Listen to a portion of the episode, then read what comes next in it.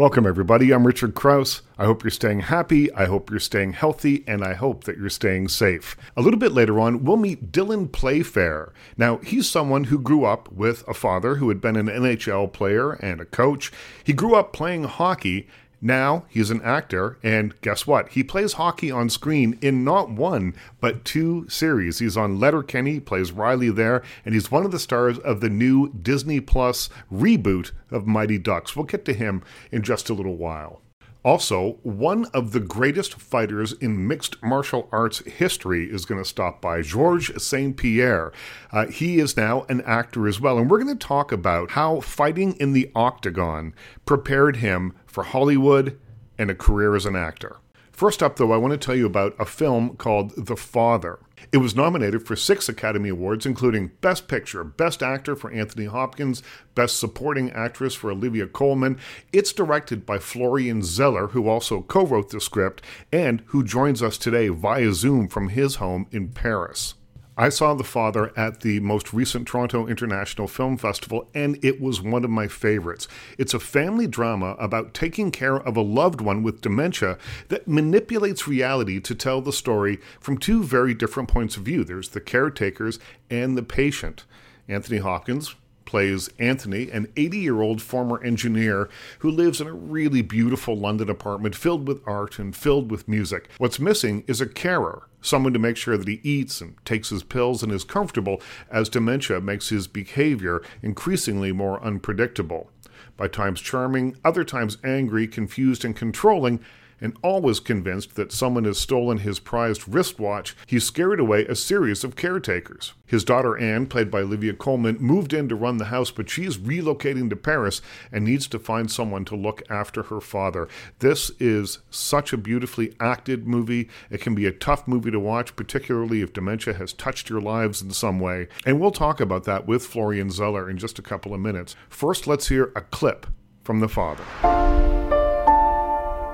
Dad, I'd like you to meet Laura. How do you do, sir? I say, you're gorgeous. Thank you. I must say, he's charming. Yeah, not always. Laura has come round to help you. I don't need her or anyone else. I can manage very well on my own. Everything all right? Who are you? Anthony, it's me, Paul. Who? I live here. What is this nonsense? Anne? It's me. Ah, there she is. Your father seemed a bit confused. Something wrong? Where's Anne? Sorry? Anne, where is he? I'm here. That was a clip from The Father playing in theaters and now on VOD. I began by congratulating Florian Zeller, director of The Father, on the six Academy Awards his film received. It's a pure joy. Sincerely, it's a pure joy. And I'm really grateful uh, to the Academy mm-hmm. because, because it means a lot. And I would say maybe especially in this year, because it's probably not the best year to get your mm-hmm. first movie released. Uh, and you know, in the meantime, when you receive like this recognitions, it's uh, yeah, it's like a, a wonderful gift. So I take the joy because we have to we have to work on the joy. I know. Yeah, take the little bits of joy where you can find them. Exactly. Now, you didn't do any research, from what I understand, when you wrote the play and then the script for this. Uh, why approach this difficult material in that way? Uh, I think that I didn't need to do the research. Um, I guess when I started to write The Father, I was trying to go through my own personal story. I have been raised by my grandmother, and she was like my mother, actually, and she was some, someone very important in my life. And and she started to suffer from dementia when I was 15, living with her. So I knew a bit what it was to go through this painful process, and and and you know to find yourself in a position where where you are impotent. You, you love someone, but you understand that in a way, love is not enough. Mm-hmm. But it was not about trying to tell my own story uh, because I was aware that, you know, everyone, unfortunately, is related to this issue, meaning that everyone has a grandmother yeah. or everyone had a father everyone has or will have to deal with this painful dilemma which is what do you do with the people you love when they are starting to suffer from dementia and so it was more about sharing those emotions and and to tell you the truth when when when i wrote the play i didn't know if if the audience would be open to such a an emotional experience.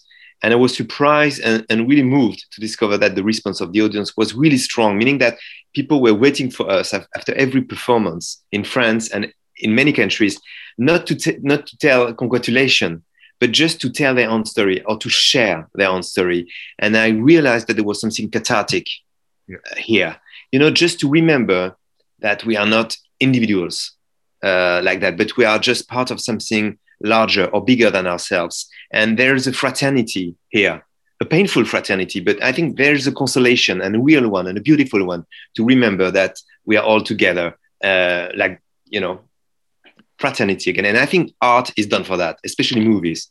And this is when I really made the decision to make a movie from the father, uh, based on the father, but also because I had the intuition that thanks to the cinema, this experience could be even more immersive and and subjective and powerful because the idea was to put the audience in a unique position as if they were going through a labyrinth as if they were in the main character's head you know in a way You're listening to my interview with Florian Zeller, director of the Oscar nominated film The Father. What's the matter, Dad? Strange things going on around us. Don't worry. Everything will sort itself out. Saw it in his eyes, didn't know who I was. It was like I was a stranger to him. Just did something to me. I don't know what she's cooking up against me, but she's cooking something up. What are you talking about, Dad? I'm not leaving my flat! I am not leaving my flat! This really is my flat. Well, I have never seen dementia portrayed this way on screen. I haven't seen the play, but I have seen the film. And I have never seen the story told from the point of view of the person with dementia. And so, as you're watching the movie, and this doesn't give anything away, um, as a viewer, I started to know the kitchen cabinets are different. Oh, the chair, and then different people are playing his daughter, and it just all of a sudden you realize it clicks in that you are seeing the movie from a perspective that I have never seen before, from the perspective of the person who has the disease. And I found that fascinating and brave. And uh, I would imagine uh, it, that must have presented its own challenges in terms of trying to realize that vision on the screen and really hoping that people would get it. Yeah, but it, it was the whole point. I didn't want the father to be just a story. I wanted the father to be like an experience, the experience of what it could mean to lose everything, including your own bearings as a viewer, but to be in an active position, as you said, trying to question the cabinet, trying to question the scene, and, and who is this character, and, and to try to play with all the pieces of that puzzle to find the correct combination to make it work, to make it meaningful. Because I, I, as a viewer, I really like when I'm in this active position, not just sitting and watching a story already told, but to try to use my brain and my heart to make something of it. And it was really exciting for us to find a way visually to explore this labyrinth. And for example, the set was an element, uh, you mentioned it, but the set was an element very useful for us because I, I shot, we shot the studio, the film in a studio because as a filmmaker in a studio, you can do whatever you want. You know, you can remove a wall, you can change the proportions, change the colors. And I wanted to use that uh, as in a cinematic way. You know, it was not about providing a background for the characters. It was using the set to tell the story and to to to to make the uh, to make the audience experience uh, the emotions. And and so you, we are in this apartment, as you said. This is Anthony's apartment. There is no doubt about it. And step by step, always in the background, you have some small changes or small metamorphoses, and you can't tell exactly what happened, but you feel that something had happened. It's not exactly the same. So at the same time, you recognize the space, and at the same time, you're not quite sure of where you are anymore. And so you are in that labyrinth and, and you are going through that disorientation I wanted you to experience. And the film does that so effectively. Uh, in that answer, you mentioned the character Anthony, who was played by Anthony Hopkins in the film. As you were writing uh, the the play, uh, did you have him in mind at that moment? I've read where he was an inspiration of some sort for you. No, he was uh, an inspiration when I wrote the script. Uh, but the play was already written. And I started to dream about making a film and about making that film. And when I started dreaming about that film, the one and only face that came to my mind was Anthony's. And that's the reason why I, I, I, I did that film in English, because as you can hear, I'm French. and it was not an obvious decision to do it in English. But I had this powerful intuition that it was for him. And to me, he's the greatest living actor by far. And but also, I thought that to see him, you know, he's always the, this man, always in control. You know, we know him through all his part. He's mm-hmm. always in control of the situations. Yep. And to see that man precisely losing the control, I thought could be something disturbing and challenging and painful also because you know we know him we feel as if he was someone from our family. You know we, we, there is something familiar with someone that you have seen for years and years. And to see that man that, that you believe you know becoming someone else step by step to me it was mirroring what we could experience is in our own life you know when you see your own grandmother becoming someone else someone you do not recognize there's a scene where he breaks down near the end. Uh, tell me about shooting that scene because I know, uh, from what I understand, that you had conversations with Anthony Hopkins about age, about memory, about mortality, and uh, all these things must have been swirling around in his head as as he's performing this this absolutely heartbreaking scene near the end of the film. Tell me a little bit about shooting that, if you could.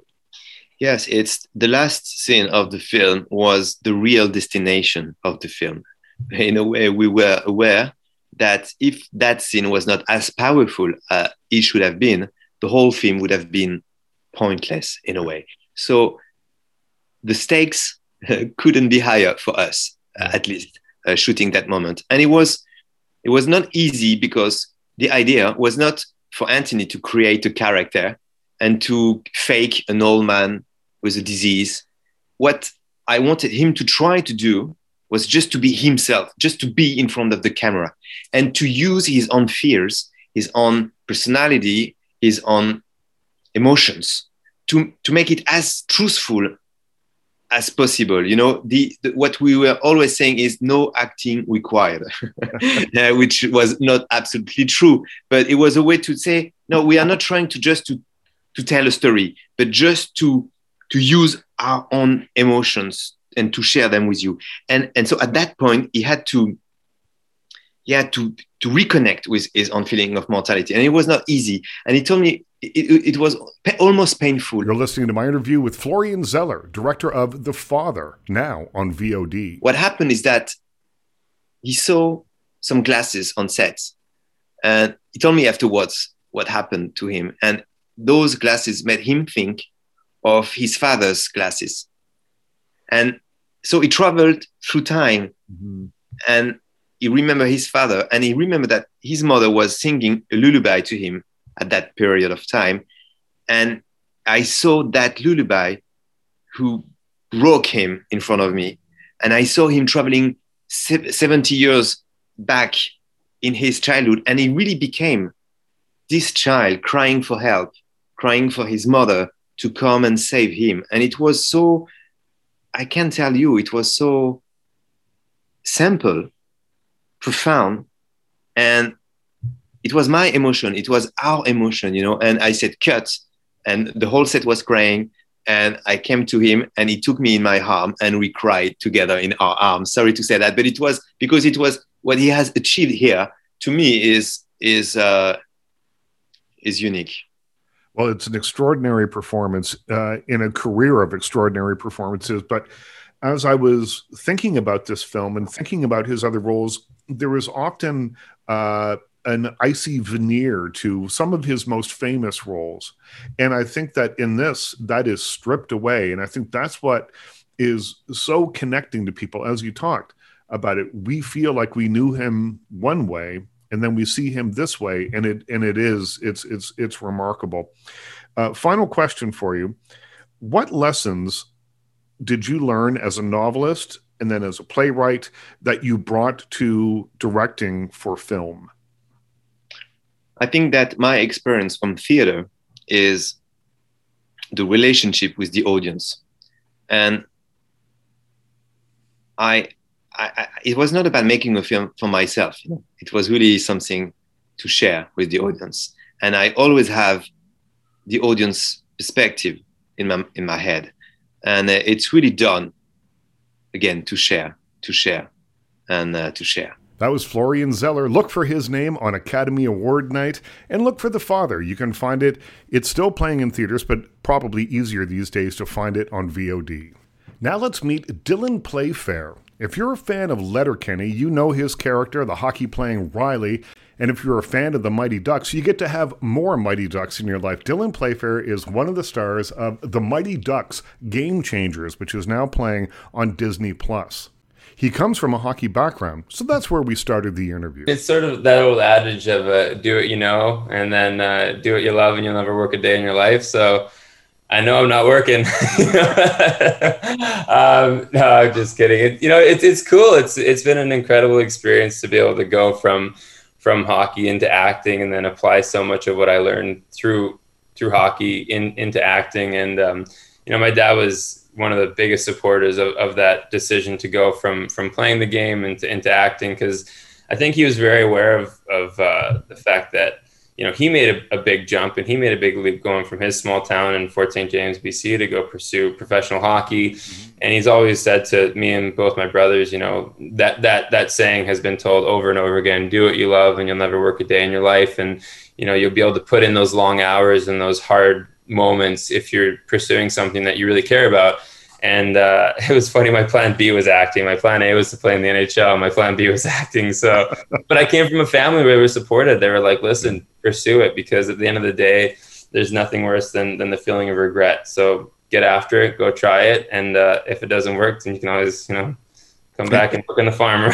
and, well, and now you're doing both, which is the kind of incredible thing. You're acting and you get to play lots of hockey. So, I mean, this is a win-win for you, I imagine. Yeah, it feels that way very much so. Yeah, I'm, I'm, uh, I'm what, every what day you, I wake up and pinch myself a little bit. what do you take away from playing hockey uh, and bring that into your world as an actor? You know, the there's so much. Um, I guess rejection is the word, but it's not the the feeling I apply to the nose you get because you get a lot of nose and in acting. You do a lot of auditions, um, and compared to the amount of jobs you book, I mean, a, a good ratio is five percent, ten percent if you're if you're really talented. So, um, but you experience those sort of micro wins and losses during a game and in a hockey season and a hockey career. You're listening to my interview with Mighty Ducks Game Changer star Dylan Playfair. So the ability to go through adversity, I think, was huge in my in my hockey playing career that I applied directly into into film and, and, and TV, you know, like there's not many professions where you're, you're expected to you're expected to fail over and over again on your on your career journey. Whereas I think hockey, um, if, if you're not making mistakes, products not being made, you're not scoring goals, you're not winning games, you're not taking risks. So so the idea of, of failure not being a failure, the idea of failing forward and, and constantly you know, being okay and, and, improving yourself and being told no, but not having it sort of keep you down. Uh, that certainly applied to, to hockey, and that's what I really carried over into um, into acting. And you know, playing a role on a team. That's what that's what acting is: is finding your place in the team and, and doing what, what you've been asked to do for the for the greater good of the project.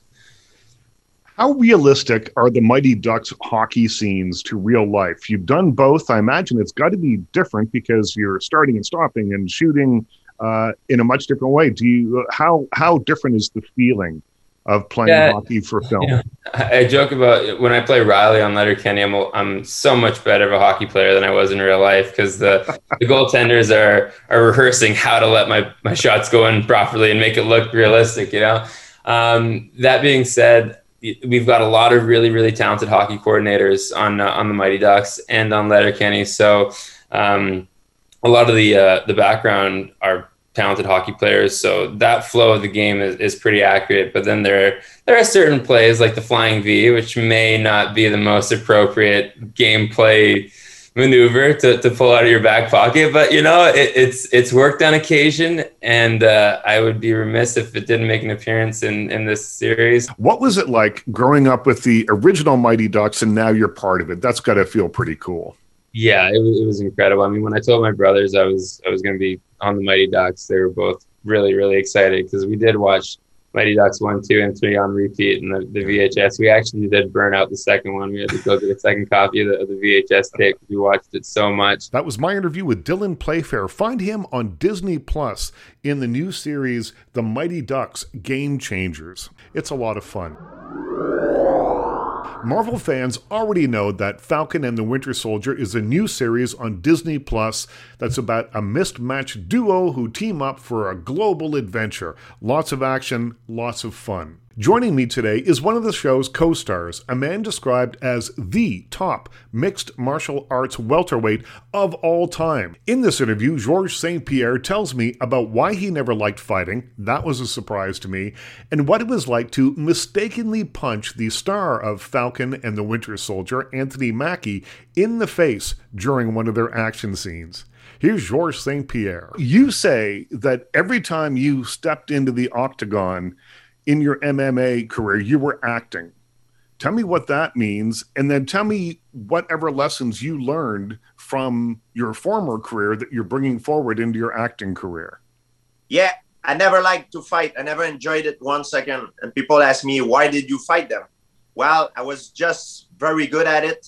And I did it because I love the science of fighting. I love the training. I love the, you know, I made a lot of money and I love the freedom of being a professional athlete. But in order to keep that, I needed to perform. And the day that I was fighting, it was the worst day of my life. I never enjoyed it one second. But I, I guess I like winning more than I than I hate losing, because the idea of not knowing if I will be badly hurt or humiliated, knocked out, or winning the big, big, big fight, it's unbearable for me. It's very stressful. So acting it's a li- very similar than uh, than fighting in a way that every day I was every time I was walking to the octagon to fight, I was acting. I was extremely nervous, uncomfortable, and terrified. But I, I play it like I was confident, excited to be there, and, and, and to not give my opponent to, to not to not give my opponent uh, an, an edge on the mental game and there's a lot of similarities. When you get ready for a fight you you do a lot of different scenarios. You repeat a lot of different scenarios that might hap- might happen in a fight. And when you fight you find out quick enough that your opponent is never the same as you thought he would he would be. He's always different. And then acting is the same thing. You can re- rehearse a scene so many times but when you get on set the background is different. The the the act the reaction of the actor that you were expected is different so you need to be like Bruce Lee says, be like water, my friend. The best actor and the best fighter are the one that can adapt the best. I believe. You're listening to my interview with Georges St. Pierre of Falcon and the Winter Soldier, now on Disney Plus. What was it like uh, then working with Anthony Mackie? Uh, you have wild fight scenes with him, and you're a trained fighter. He's a trained uh, actor who does stunts, but there's a difference there. So uh, tell me a little bit about just making sure that nobody ends up hurt. Yeah, I, when I when I work with Anthony Mackie, uh, Anthony Mackie first is an incredible actor, and for me to be able to to be on set with him, I, am someone that that always trying to learn by observing the best people in the game, and I'm and I try to observe him how he how he does things and he's incredible. He's great, great, great actor. I was able to pick up certain things that he did because sometimes I was staying behind when he was playing some scene. I was looking at the prompter to look how he does, and I and, and I learned some. I learned a lot by working with him, and he's an incredible, charismatic person. He makes everybody laugh on set. Mm-hmm. And when you fight for the camera, it's different than when you fight for real. When you fight for real, you, you want to make everything small but for the camera, you want to make it big. You want to almost telegraph, but you can't do that in fighting because the opponent will see it coming. Yeah. But it looks good for the camera. And when and uh, at one point, one time I rehearsed a scene with Anthony Mackie, and we we spent hours. It was it was a you know a long long day. And you know when you make a scene, it's like a flow. You know you expect your opponent your, your your your partner to move as you you do things. You know, it's like a connection that you have, and it's a flow. And um, we I have a little uh, uh, story about it that at one point I was working with Anthony Mackie, and Anthony must be very hard because he has to remember all the lines, all the the the, the choreography, and plus he was wearing a, a very like like the the suit that he's wearing is very hot. And I was working and I, and I fight choreography, and at one point I I threw a punch, and he was like supposed to duck, but it, it, I, I was not able to pull it back on time, and, and I and I cut him on like my my arm. I'm trying to make it look big, and I cut I cut the top of his head with on my elbows. but let me tell you something, Anthony Anthony Mackie is truly a really tough guy. I don't know. I think he's made of steel because he's prob- probably the only human being I hit in my life that I got more damage than him. My arm, because I, I think I he cut I cut his head on the nerve part Yeah. of my elbow, and my my my hand was numb for a few minutes. I, I after we were joking about it, I said, "Man, I said you're made, you're really made of steel. You're truly a, a, a real superhero. It's unbelievable." For someone who says he doesn't like to fight, he sure has some wild fight scenes in Falcon and the Winter Soldier. That was my interview with Georges St. Pierre, former MMA champion, currently one of the stars of the Disney Plus show. Now let's change gears just a little bit. Let's hear from stand up comedian Deborah DiGiovanni, Second City alumnus Darryl Hinds, and Just for Laughs co founder Andy Nulman. We put them together to discuss what makes us laugh. Let's start with Lucille Ball's influence in her own time and beyond. Deborah, is she still an mm. influence on comedians, or is that really generational? Oh, I want to. Oh gosh, I hope she is. I really hope she is. That it's it, that would make me feel old and heartbroken if, if especially the females, like especially if uh, the women comedians don't know who she is. That's that's like you have to know. You just have to know. So I'm I'm I'm praying to the comedy gods that people still revere Lucille Ball. I mean, who knows what the kids like nowadays, but they really should respect The TikTok and the love whatever. hell. Exactly. Is, Lu- is Lucille Ball on TikTok? yeah, yeah. Well, but uh, Vivian Vance is. I, I know yeah, that for Vivian a fact. Vance. She was the genius on that show. Andy, if you had to name another comic with a similar kind of influence, who would that be? Or is it just too fractured a media landscape now?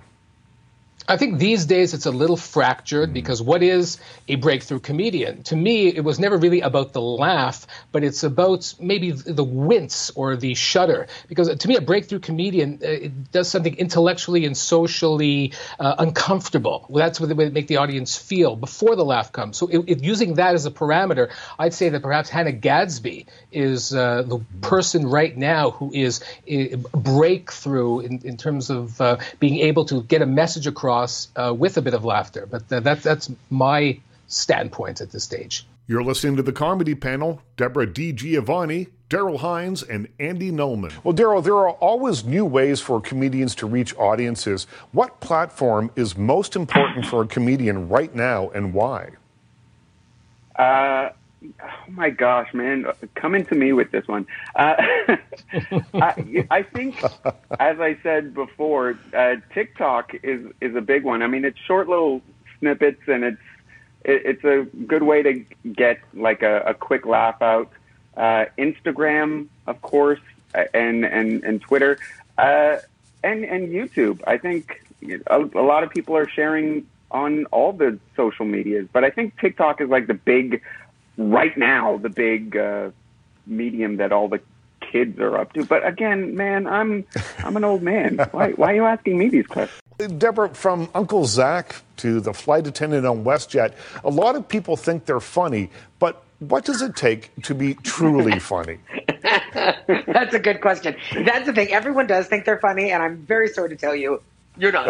Um, it, it, it, here's the thing. It's it, it's more than like there. I would definitely say to someone like because a lot of times uh, people do ask, you know, how do I how do I start in comedy? And honestly, the, my answer is always, you know, if you make your friends laugh on a regular basis, the, the, the seed is there. But then it's it's more than that. It's like you can't just be funny at the you know at, in the lunchroom. Like you, there has to be funny in all venues. Do you know what I mean? You have to be able to make strangers laugh, and not just strangers, strangers that want to hate you. That's that's what it is. So it's not it's not just Mhm. like you know you're a hit at the wedding. That's that's a start. Uh, um, that's I think where it it it's it, it begins. Like that's where you start to grow your funny. But then it has to be. It really does have to be. Um, like for, it has to be for strangers. So it's got to be on a different. You got to go to different venues, different platforms, and once you can make you know some people laugh on every platform, you are close to being a comedian. and then do that a million Yeah. times, and then you're a comedian. And Darryl, is that your experience with this? Yeah, totally. Uh, uh, you know, I started pretty standard the way a lot of, you know, smart asses start. You crack jokes at school and you make your friends laugh. But then there is, like Deborah said, that threshold where you got to start uh, going out and performing and uh, performing to different audiences and sort of in a weird kind of sociopathic way enjoy uh, winning over a hostile audience. you know, Well, Andy, at, at Just for Laughs, you must have seen a lot of that. People that would do really, really well in a small club environment, or maybe the galas were their thing, but they couldn't translate to the other kind of venues that you had. Do you have any, and you don't have to mention names, but do you have any experience with that? Oh, sure. I mean, what every stand-up comedian's dream was at the time when I was doing this was not to be on that stage. That stage was, please get me off here. Let me use this as a trampoline to something else, most notably a television show or a film. But now with technology, the ra- the the what's what's the the ramp going from zero to a hundred can happen in you know a, a matter of months or, mm-hmm. or weeks. Sometime you can reach millions of people. All you need is that right break that right tipping point and suddenly you have audience of millions around the world. So you know right now the technology is in people's the comedians hands and the the audience and uh, the the the fate is in the comedians hands. Whereas before i think they had to rely on people like us at just for laughs and like people who are television producers. But right now uh, the comedian the performer can be his her or their own producer director entrepreneur Well, Deb, do you think that it's dangerous to look to the past for influences in comedy where new things are the thing that keeps material relevant? We've been talking about Lucille Ball on the rest of this show. Uh, Is it is there a danger of looking back to her and thinking, well, that worked, it can work now? Or do you always have to be looking at the next thing? You know what? I think it's a combination of the two, to be honest. I think that you need to always know where comedy comes from. Um, like what Andy was just saying about, you know, the platforms now, and it's true, and how, how I want to say comedians, but I'm not going to, how like TikTok, you know, influencers, Mm. they call themselves comedians, but they don't they don't tell jokes. You know what I mean? And they're still I mean seriously, they can they do funny things. I mean, I watch TikTok and I laugh. I do. There's a lot of really brilliant funny stuff. But comedian at its base is still getting up and going punchline, you know, to set up punchline and laugh. And that's what it so if you can't do that, there will be a you, it will stop at some point in terms of comedy. And I see it. You know, I live in Los Angeles and you see a lot of you know, the, the, the online people come to clubs and think that it's oh this is i'm just gonna and then they bomb and they don't and they don't understand why. Um, so i think that i need you need to have a nice combination because you also cannot you also cannot be a person that says i'm not gonna do this and you know i'm not go-" you have to you have to embrace like when when the quarantine started and everyone started doing zoom shows Mm. half of my friends were like i'll never do one of those. Six months later everyone is doing can i be booked on your zoom show you have to you have to or you get left behind honestly You're listening to the comedy panel. Deborah D. Giovanni, Darryl Hinds, and Andy Nulman. Darryl, do you think that TikTok has made comedy so accessible that uh, it, it has cut into the professional aspect of performing comedy? So you have people that can shoot a video in their home and get a million views on it. Has it made work as a comedic actor, a professional comedic actor, uh, more challenging in any way? Uh, well, I don't know. It hasn't made my job any. I'm doing what I I'm I've always done, and it's still working for me, so I'm fine.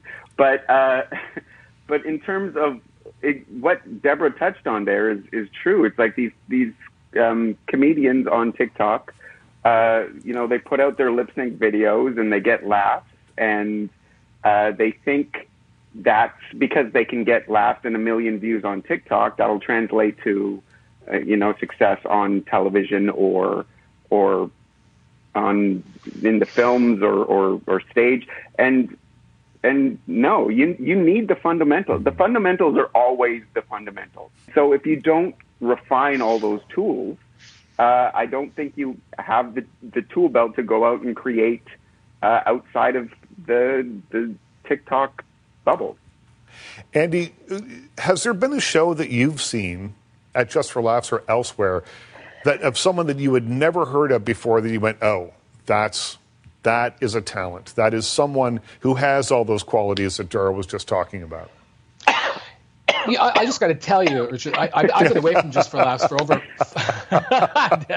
I've been away for over five years now, and I left the business because I, I got to be honest, I was really bored with it oh. because of the fact that it was so much the same. It was the same thing over and over. And I was dying for the breakthrough. I was really looking forward to the breakthrough. So I'm going to go counter Darryl for a second. And, you know, given my age, you know, I should be the one saying, yes, those kids today. But no, I really do think that perhaps it's a new medium and a new way uh, to be discovered. And it's not just that, but it's a new way to entertain. Mm. And stand up comedy will always be stand up comedy. And the writing, and I agree, the writing, the, the process, the process of going ahead and, and, and working out your material. I understand that. But I also understand that a lot of people don't care about that anymore and they don't need that for their entertainment. It's a new generation and there's always been, look, you look back at stand up comedy, I, I, was a student of it, and you saw people like in the early days when George Carlin and people like that came around, uh, Steve Martin, Andy Kaufman, people who really changed the game